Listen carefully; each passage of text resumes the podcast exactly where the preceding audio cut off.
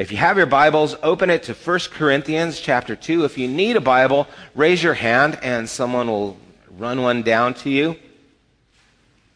As we're going through this epistle of Paul, it's funny to think that this group that were there in Corinth actually challenged Paul's authority, actually thought themselves more mature. I mean, it just strikes us to, to think that of this man as much as we know of who Paul is. To think, well, we are more mature than Paul, the man who penned three quarters of the New Testament. The man who, as we go through the book of Acts, did so much to give birth to the church of Christ throughout the world, who spread the gospel and, and did it so unashamed, powerfully, not considering his own self and the things that he had to endure to take this message to everyone, to, to the Jews and ultimately to the Gentile nation, who is the one who, who brought this gospel message to the Gentiles. And to think that someone would say, well, you know, Paul, who are you? We're, we're more mature than you. It, it's comical. But you know, it's not uncommon it's funny how we measure maturity, especially in the church. We, we think maturity is about how much information that we have, or maybe who we've sat under teaching wise. Well, I sat under this pastor, or I went to this seminary, or I've been part of this school. And it's kind of frustrating sometimes, and you get an idea of Paul's frustration. I remember Karina and I went to a, a retreat. It was for a college group, and it was with another group of people. And as we went with this other church group, some of the kids there, I'll call them kids because it makes them seem less. Um, some of the, the kids that were there were very high and mighty in their minds. I remember Corrine would start sharing something, and as she would pause to share a scripture, someone would finish the scripture for her. Oh, I know where that scripture is. Boom. And it was just plain rude. You know, and it's like, oh, oh, great. You, you know that Bible verse. You know, you want to come up and teach. And you almost get the feeling like that's what they were asking for. You know, I could do a better job. I know those verses better than you. You know, you, I should be up there and not you. And it was so, so evident that it really ticked me off that I actually changed what I was going to share just for them. Um, and felt the necessity to just say, you know, it really isn't about how much you know. Because what you know doesn't matter if it isn't backed by the love and power of God. And that's what Paul kind of starts here in, in chapter 2. He says, When I came to you, brothers, I did not come with eloquence or superior wisdom as I proclaimed to you the testimony about God. For I resolved to know nothing while I was with you except Christ, except Jesus Christ and Him crucified. I came to you in weakness and fear and with much trembling. My message and my preaching were not with wise and persuasive words, but with a demonstration of the Spirit's power, so that your faith might not rest on men's wisdom, but on God's power. Paul starts off and lets them know why he came to them in the way he did. We saw in the last chapter that there was this division, this dividing, this tearing of the body of Christ because of who they sat under, whether it was Apollos, whether it was Cephas, whether it was Paul. They, they had these divisions and they were basically saying, I'm identified by this person and how this person presents this gospel message and teaches, that's how I am, that's who I am. And they took pride in where they came from and what they knew. And Paul said, I, I purposely sought not to impress you, not to be eloquent, to show you how much knowledge I had, because I didn't want your faith in God and into, into Jesus to be upon what I gave, but it wanted to be upon the Spirit's power. Otherwise, it means so little. It's important to understand what Paul is doing here.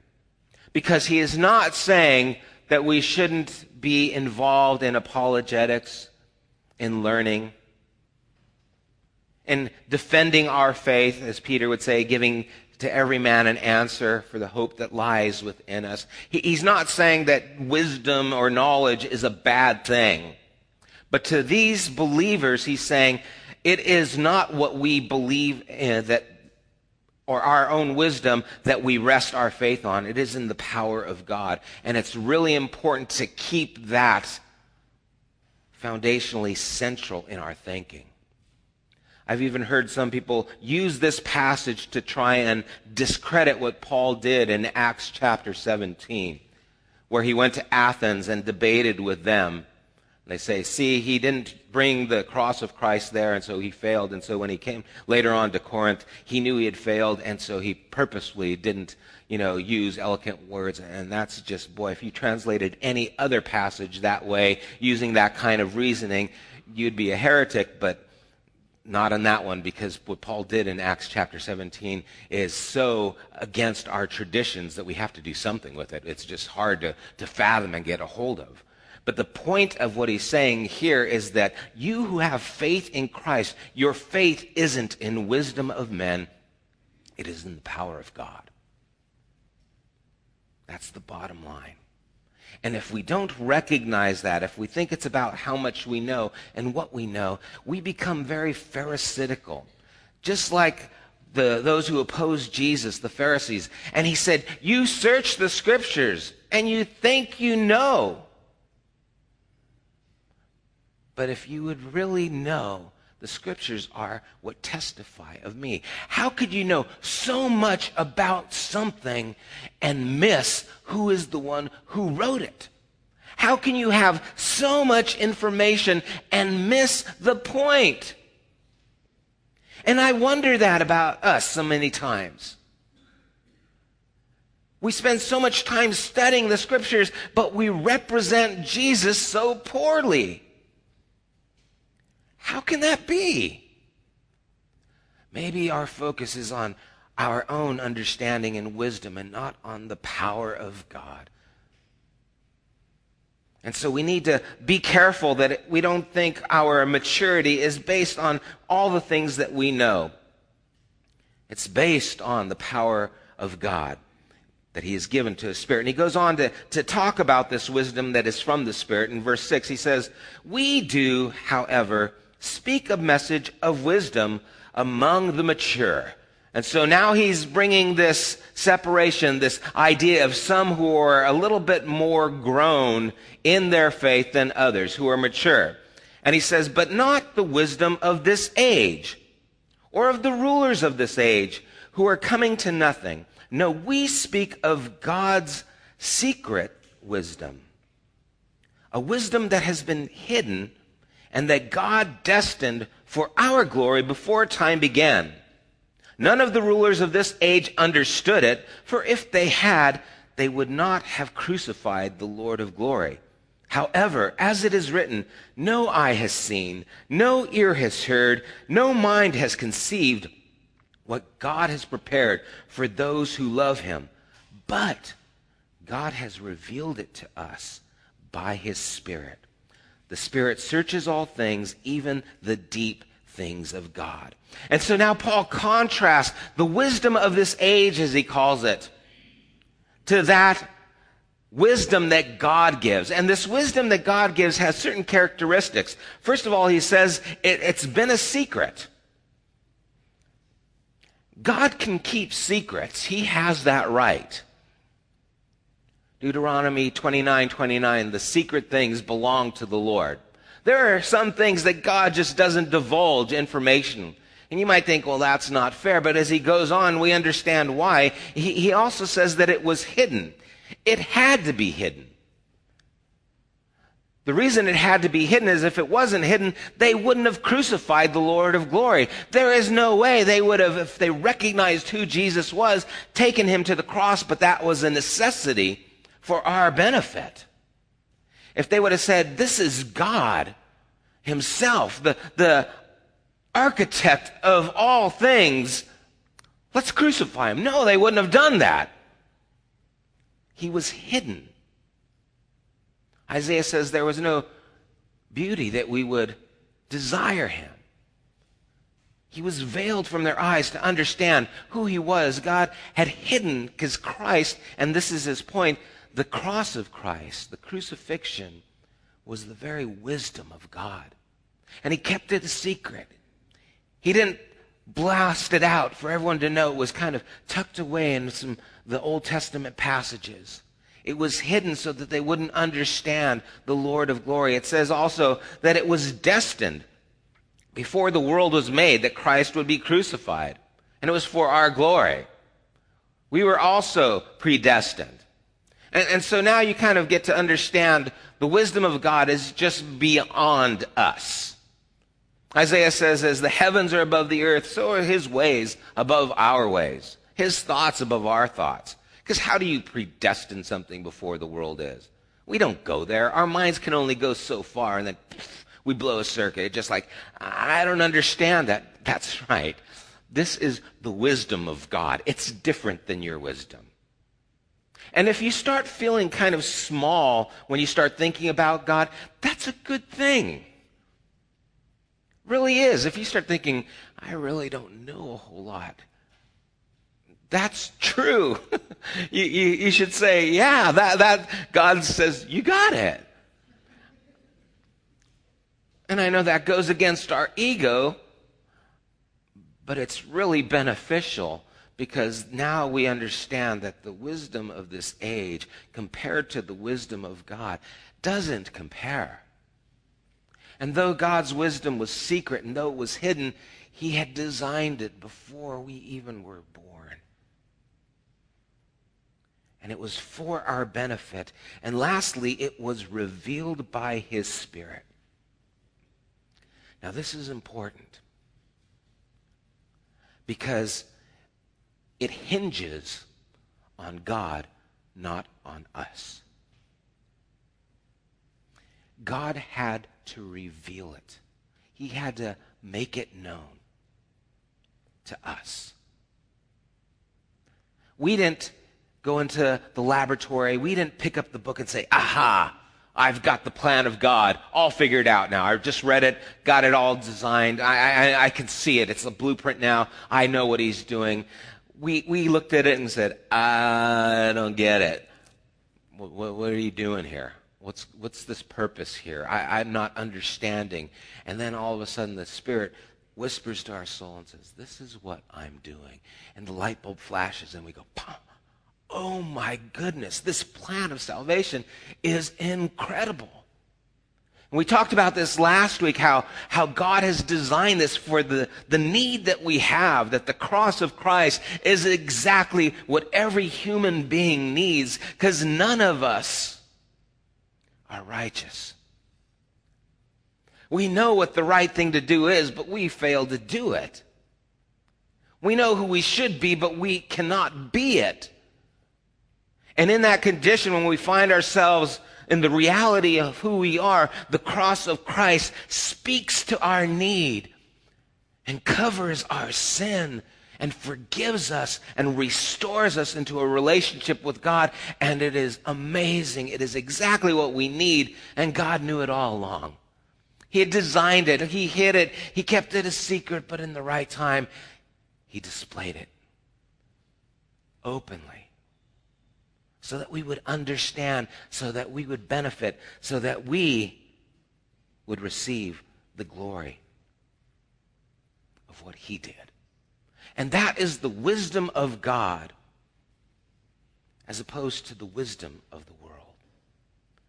And it is so contrary because when you look at what Jesus did, humbling himself, becoming obedient to the point of death, you wonder, wow, how, how, Why would you do that? And that's the nature of God's wisdom. And I love what he says here because he says, No eye has seen, in verse 9, no ear has heard, no mind has conceived what God has prepared for those who love him. I remember hearing that scripture and thinking, wow, yeah, that's, no one can know. No one can see. No one understands the things that God has revealed. Yeah, it's just beyond us. But that's not what he's saying. He's saying that our natural wisdom and the way man tries to approach God, it, it doesn't happen. It, it can't get there. One of my kids is colorblind. He's colorblind to pastel colors. He can see primary colors okay, but some of the pastels he has a hard time with. And, and, and, we didn't know it as he was growing up, and it was just later on we started saying, you know, give me the, the green one or whatever, and he would give you the blue one, and you're like, uh, you know.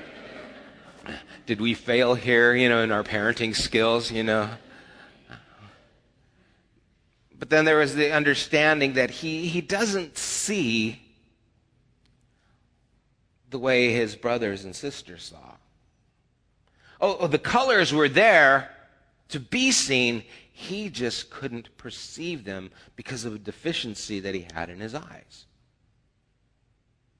The green and the blue were distinct, but not to him. No eye has seen.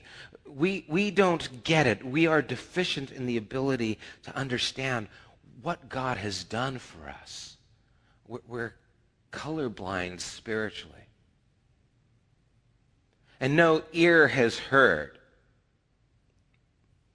I know I, have done it a couple of times. There's a ringtone that's out now that's called the mosquito. All the younger kids know what it is. Because what it is, is it's a sound that is only discernible to the younger ears, because as you get older, your ear, your hearing starts to deteriorate. And so the kids now have figured out that I can have this ringtone that I can hear, but the teacher can't, or that the parents can't. Some of you are going, What? I didn't know about that. You ask your kids, Do you have a mosquito ringtone? You'll never know. Uh, and this was actually designed in Wales where there were some kids loitering around a liquor store and they put this frequency out there outside and the kids, it just annoyed them. It was out there and so they just wouldn't hang out there and loiter there anymore. And then the old people would walk in and walk out and it had no problem. You see, there are some things that we don't hear that are there. There are noises that are going out, frequencies that are happening all around us, but if we're deficient in what's necessary to, to perceive them, we, we don't. And so we don't hear. We didn't understand the things that God had because of our deficiency, and we couldn't comprehend. We didn't have the understanding. And boy, it doesn't take me far to go to that place of understanding. Just start talking mathematics, trigonometry, English, history, name it. Just pick a subject. I, you know, there are some things that we just don't get. You know, the string theory. I know the string cheese theory, you know. I mean, it's like, I, I, don't know. What's, what are you talking about? There's things that are beyond our minds. Well, there are things that God had planned that we just couldn't figure out. But it doesn't say that we don't see, we don't hear, we don't understand, period. It says, but God has revealed it to us by his Spirit. God has made it known to us. It has become evident. I'll never forget one time we, we had a family camp. Our whole family went out there. It was my wife, I, and the four children, and they were younger, and we'd go stay in a tent um, with four kids. Why would you do this? Anyway, and everyone had a great time. That's what they keep telling me. I don't recall that, but you know, we went to the family camp and we were there at the family camp with all these other families and their children. I know the kids had a good time. They were riding their bikes, playing together, and all these things. And then there was a time of like a devotion, and I remember I gave a devotion there. At that camp. And I, I, can remember as I was sitting there speaking and sharing this devotion, I remember basically I was talking about the love that God has for us and how much He cares for us. And as I, being a father, love my children and I would give my life for my children to save them, God has loved us and has given His life. And I remember my son was sitting there and I could just see the countenance on his face change when I talked about giving my life for my children and how I would be willing to do that, he sobered up. And these tears started to well in his eyes, as I said, and God loves us. And he came up to me afterwards, and I just I kind of was like, hey, guy, what's going on? Something, something's happening with you. And he just said, when you said that, you would die for me. He said, I understood that. I know how much God loves me. And there was this understanding that all of a sudden came into his soul that realized God loves me. And you see, the Spirit of God quickens our spirit. It says the Spirit searches all things, even the deep things of God. And so he makes these things known to us. And, and this is what maturity is, is like. It, it rests on the understanding that God has revealed something to you. You see, some of us doubt, well, do I, am I really, uh, uh, is this faith real? Or am I just here because my parents were here? Is this Christianity true? Or am I just going along because my friends went along with it?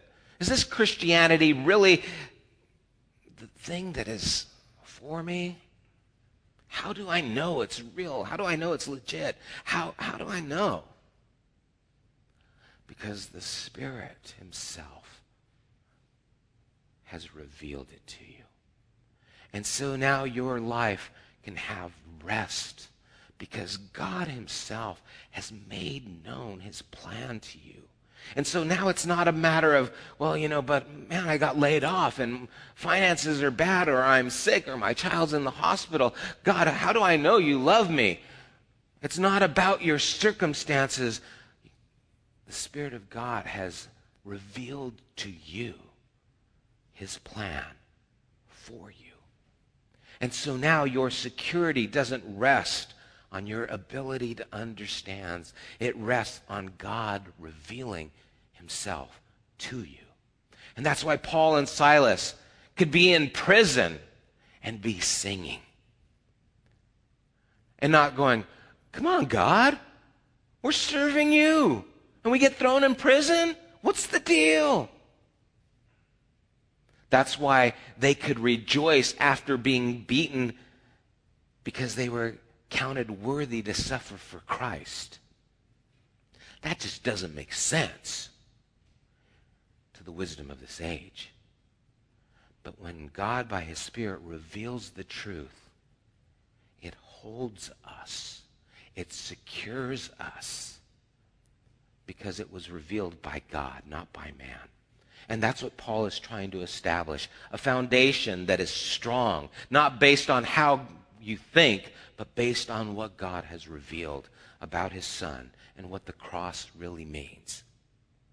And so he's trying to give them this understanding. And you see, that's maturity. Maturity isn't how much you know. Maturity is the security you have in what God has revealed. Maturity is understanding God's plan in your life and his hand on your life. That is mature.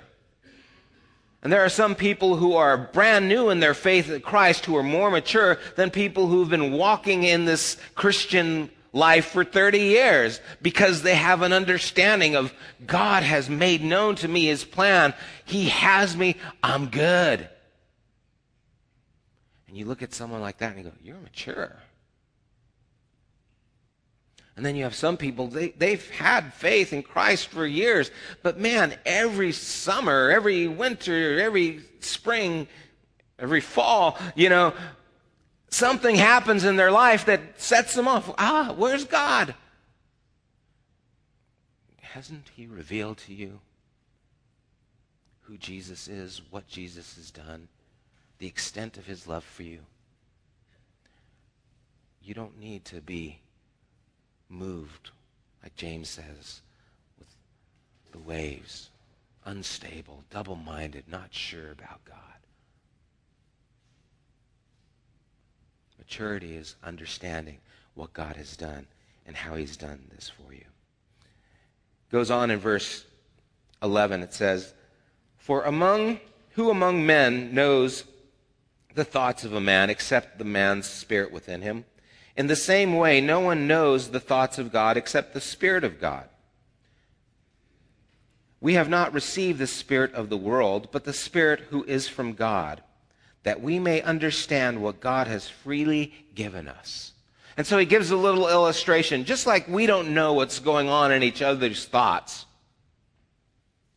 The only one who really knows what's going on is the person who's in their thinking. And this causes a lot of problems in marriages because we assume we know what the other person's thinking.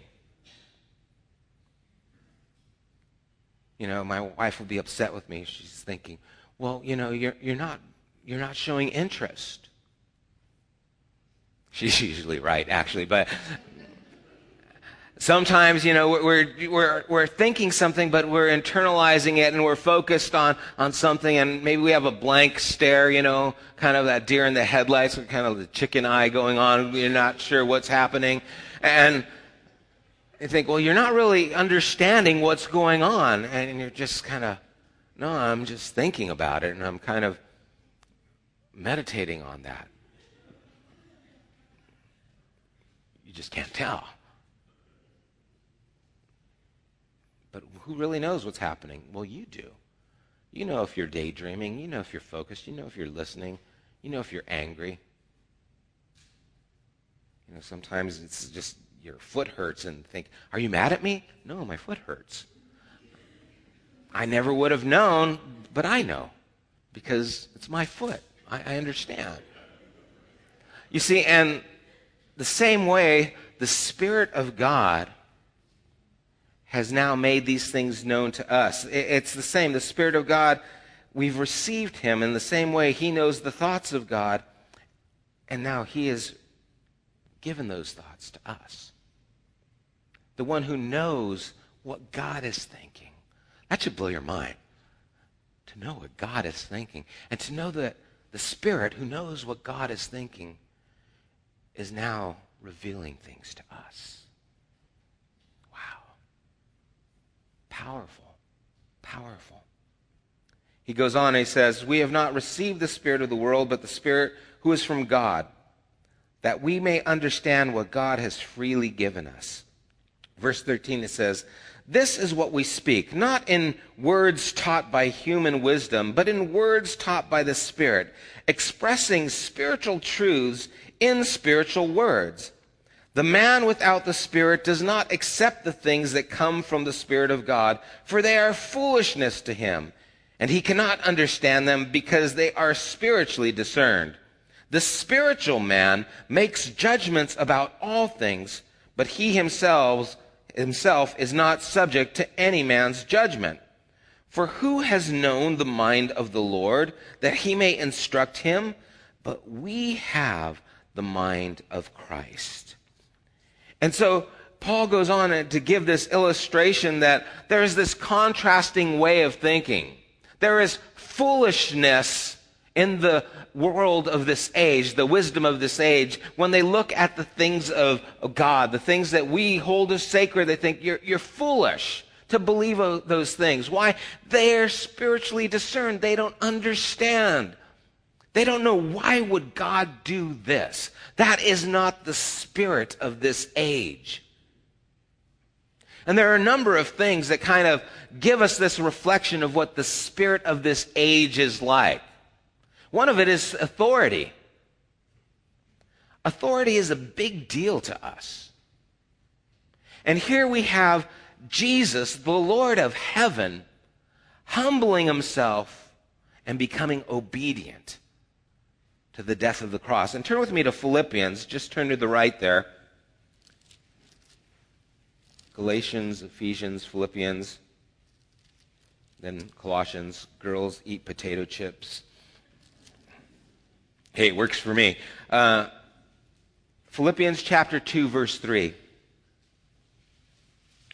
It says, Do nothing out of selfish ambition or vain conceit, but in humility consider others better than yourself. Now let's just stop there. Is that the spirit of this world? Do you get that impression from the people at work?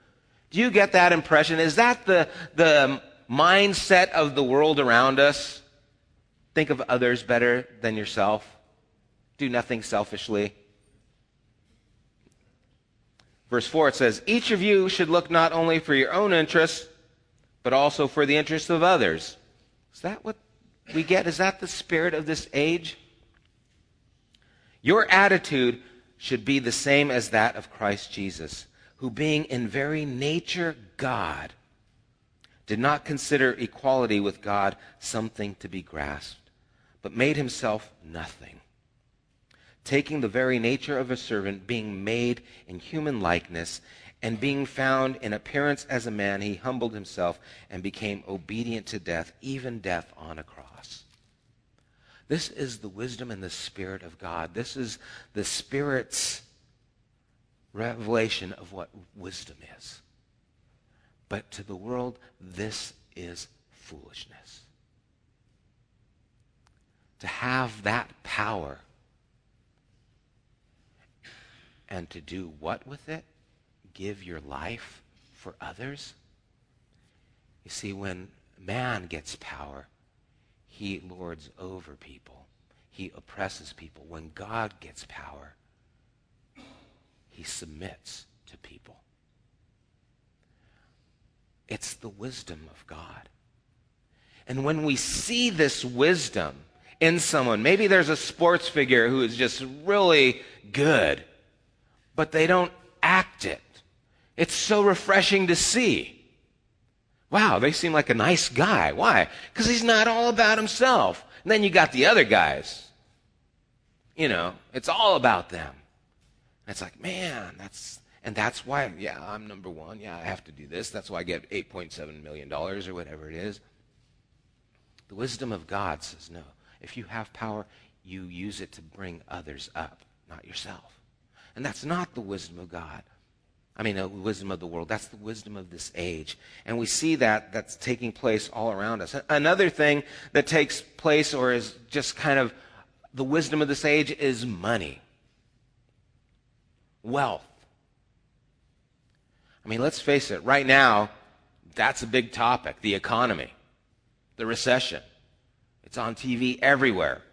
Even the Cartoon Network is upset about the recession. You know, I mean, it's like you can't get away from it. And, and we've grown up with this mindset. You know, when you were a kid and you got cards for your birthday, and you got that check from grandma, you said, $40, all right. You didn't think, who could I bless with this money?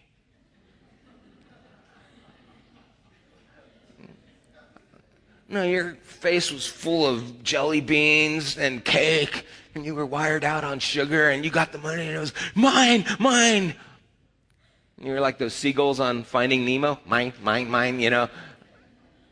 And you know, it doesn't really change. Now you get a paycheck and that same attitude. It's really about bettering myself and money is used just for my own gratification. And then you've got the kingdom of God mentality is that you can actually use your finances to bless others like you guys did last week in giving towards the work that's taking place in Vizcaino or the work that takes place in the kingdom of God.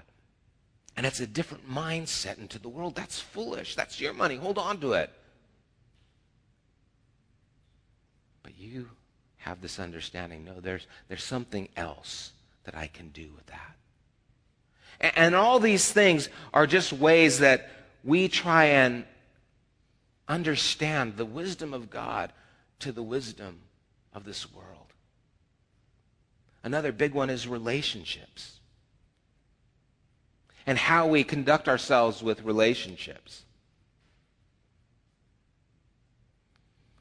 The wisdom of this age, it's about using people to get what you want. It's about manipulating to gain power. You know, it's not difficult to understand what the wisdom of this age thinks about sex. You just turn on TV, watch a movie, listen to some music.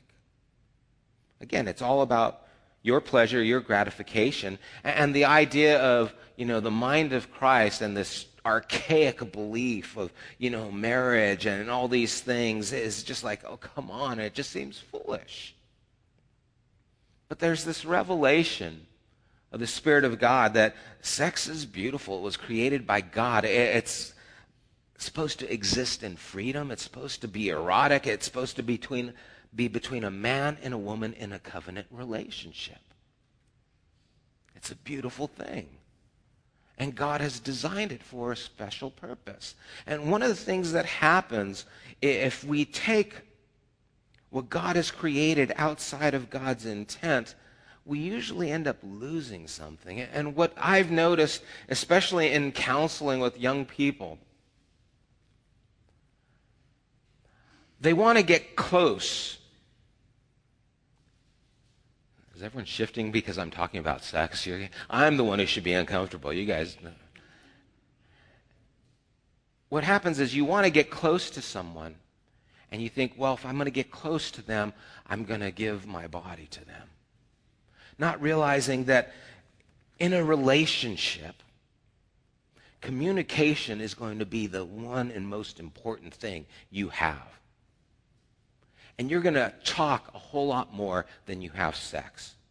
It's not even 50 50. And if you don't develop communication and you try and jump and kind of bypass intimacy and go into the physical intimacy, what you end up doing is losing some of the ability that needs to be developed in the communication. And God has designed it that way. It's not because He wants to be a killjoy, but He wants our relationships to develop in a healthy manner. And you see, this is the wisdom of God and the mind of Christ that is meant to, to control our lives in a way that will bring glory to us he says, an honor to God. He says at the very end there, No one has known the mind of the Lord that he may instruct him. In other words, no one can tell God what to do. But he concludes, But we have the mind of Christ. Who is we? We are the ones who God has revealed it to us by his Spirit. We are the ones who see the wisdom of God displayed in the work of Jesus on the cross and have taken that as an important thing in our lives. We see our deficiency and we see that God has been sufficient for us through Jesus. And now we rest and rely on what God has done, and it's not in our own strength, our ability to figure out this life is not about me. It is really about the life that God gives to me for the purpose of others. Just as Jesus gave himself, I am to give myself. And life is not measured by what you have, but it's measured by what you give. Those of you who are parents, you know this. Because it's a constant thing giving to your children. Giving, giving. And you see, until God makes this known, it just doesn't make sense. I'm going to close with this one story. There's a young man who I, I've known for years. And I've been dialoguing with him back and forth, and he's been involved with some crazy stuff just drinking, fighting, constantly encouraging him stop doing this, get yourself in church. He, he knows about Jesus, he has, you know, confessed Christ. He'd been baptized. He's grown up in church. He knows that this is the right thing, but he just doesn't want to do it. He wants to party. He wants to have a good time. He wants to do his thing, and he's been doing it, and he's been getting in trouble, and he's been getting in trouble. And he's been having these things happen to him that have been very scary. Demonic things. He's seeing shadows. One time when he was drunk, he felt like these shadows were, were trying to pull him from where he was at. He was out in the woods and he was trying to get out of the woods and he just felt like there was this obstacle, these shadows that kept pulling him. And he called me when this happened and he's just freaking out. And then he told me the other day, he said, I was in my room and a friend of mine came in the room and I was asleep. And my friend said that he saw a shadow sitting in the corner of my room. It freaked him out. And he didn't know about this other incident, and it freaked me out because I'm wondering if when I'm sleeping, these things aren't around me and I'm a little bit scared. Yeah, I'd be scared too. And then he said, I saw that there's a Bible study near me. And when I saw it, something inside of me said, I want to go. And it felt good that I knew where it was and that I wanted to go. You see, he had this understanding open his eyes and say, you know what? This way of life is good for me. It's, I'm not going to do this on my own anymore. I'm not going to do what I want, live how I want. I think God has a better plan for me, and I want to do that. And that's really what needs to happen, and that's where the wisdom of God is. It's in us recognizing, I need the cross of Christ. I need that forgiveness. I need that help. And God, I need you. It's being revealed to him, and it needs to be revealed to us. And you need to see the Spirit of God and the Spirit of the age. Because the Spirit of the age is going to use you, it's going to take advantage of you, it's going to manipulate situations for their own purpose. And the wisdom and Spirit of God is love, joy, peace, the fruit of the Spirit, self control. There's such a difference. And I pray that the Spirit would reveal these things to us and we would have the ability to make the choice to seek the wisdom of God rather than the wisdom of this age and trust that God knows what's best. He does. Let's pray.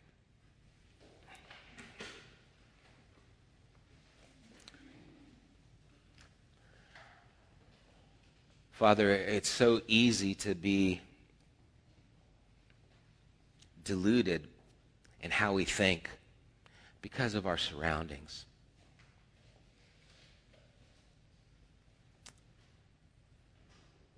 Someone makes a mistake and, and, gives us too much money and change back, we think it's a blessing instead of thinking, I, I need to be humble and, and give this back. I, I need to not think about myself and do what is right to cheat on taxes, to, to lie to people, to be deceptive, to, to, to be living a life for our own gain is really our natural bent, and it's what we're encouraged to do in the world around us. But your Spirit has revealed another way. And it's been revealed through your Son, Jesus, and what he has done for us. And so, Lord, we, we do pray and ask that we would surrender to you. That now that our eyes have seen and we can distinguish between these, these colors, these wisdoms, now that our ears have heard your voice, your whisper, above the shouts of the world, and now that we've understood your intent, May we have confidence in you. May we grow up and be mature and believe what you have said and have faith in what you've done. Lord, I pray that you would guard our hearts and minds from all the influences that would try and steer us the wrong way. I pray for this young man, Lord, who is just struggling and now has got his eyes open wanting to take that right step. Lord, encourage that desire within him. I pray, Father, that you would move within our lives so that we would be known. Not because we have such wisdom or so powerful, but might we be known because of the wisdom that you have given us, the Spirit you have given us. The Spirit comes from you and not from this world. Lord, I again ask you to bless the team that is going down to Vizcaino. Lord, bless our offering and the finances here. May it be used for your glory. The office space and all that we are doing, Lord, might we represent you well, Jesus. Might our spirit be seen as your spirit. Father, thank you for your faithfulness, your goodness. Be honored, we pray, in Jesus' name. Amen.